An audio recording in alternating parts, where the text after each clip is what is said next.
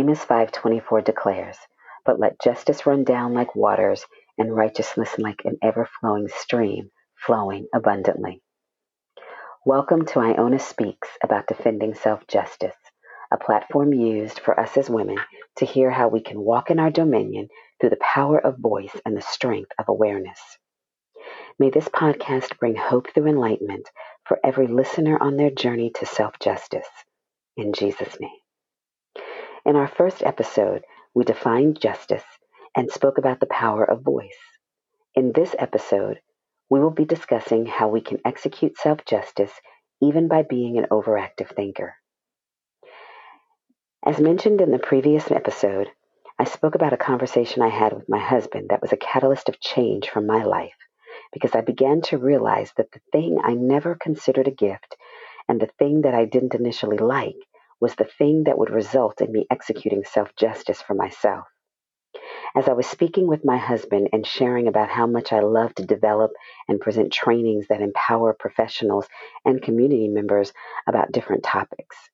Without fail, after every presentation or training, I always would receive multiple compliments about how listening to my voice was soothing, relaxing, and even impactful.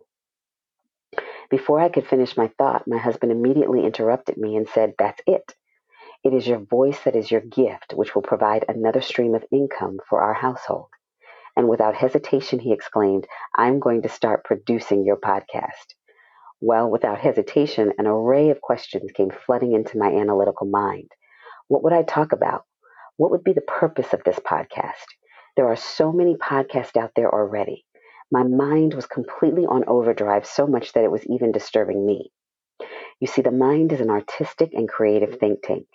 Some of us have become advanced in our ability to manage our thoughts so that they don't get away from us, while others are still working on this mastery.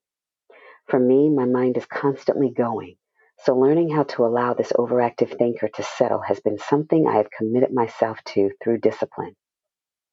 As I recognized what was happening, I paused and listened to the encouraging words of my husband, the peace that I felt within my heart and spirit, and acknowledged that this could be done. Because after all, every good and perfect gift comes from the Lord. Immediately, I was reminded of the story in Scripture 2 Kings 4 1 through 7, when Elisha heard a widow ask him for help. This widow's husband was dead, and she was fearful that her two sons were going to be enslaved because there were debts that they owed which couldn't be paid from her current resources. As Elisha listened, he only asked two questions What shall I do for you? Tell me, what do you have of value in the house? She responded by saying that all she had was a small jar of olive oil that she was going to use to make a cake for her and her sons, and then they were all going to die. Elisha advised her to gather up all of the empty containers that she could find from her neighbors. Then, when she returned to her home, her sons were instructed to give her all of these containers so that she could pour oil into them until they were all completely full. This process continued without interruptions until every container had indeed been completely filled. Then she and her sons took all of the filled containers to the marketplace where she sold the oil to have enough profit to pay all of her creditors and still have more than enough for her and her sons to live abundantly. Everything this woman needed was in her household. Yet she didn't initially realize it until it was shown to her.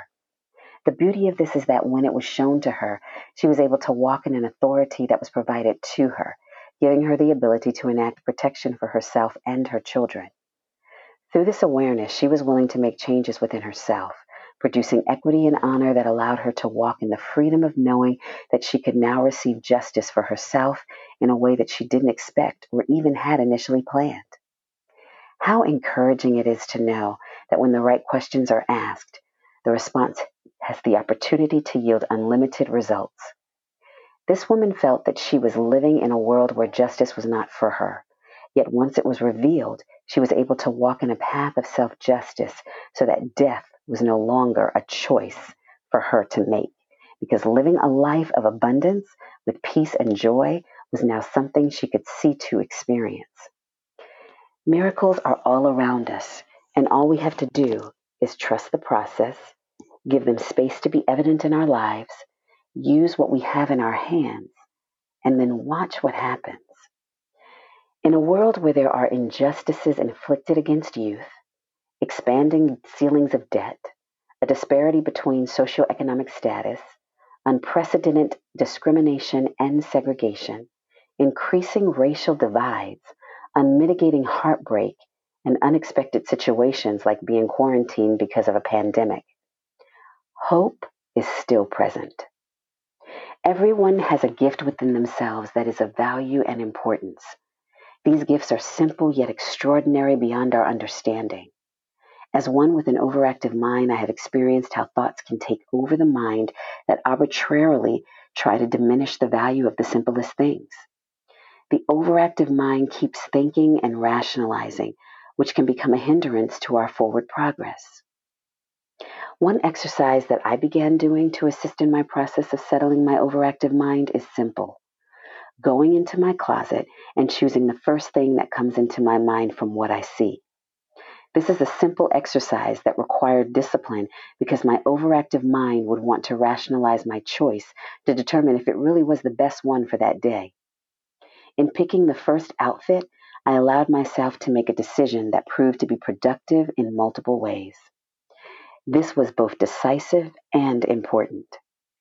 It decreased the amount of time I spent on thinking about different wardrobe combinations while increasing my availability to be proficient and timely, avoiding wasting time, expending unnecessary energy, and being ineffective.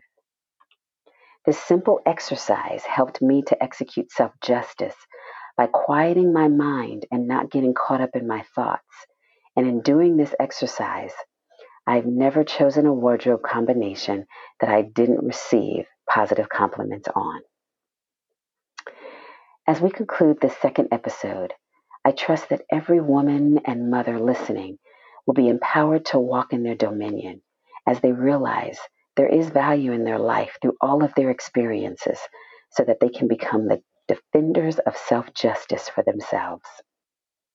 Thank you for listening to Iona Speaks about defending self justice and have a prosperous and powerful week.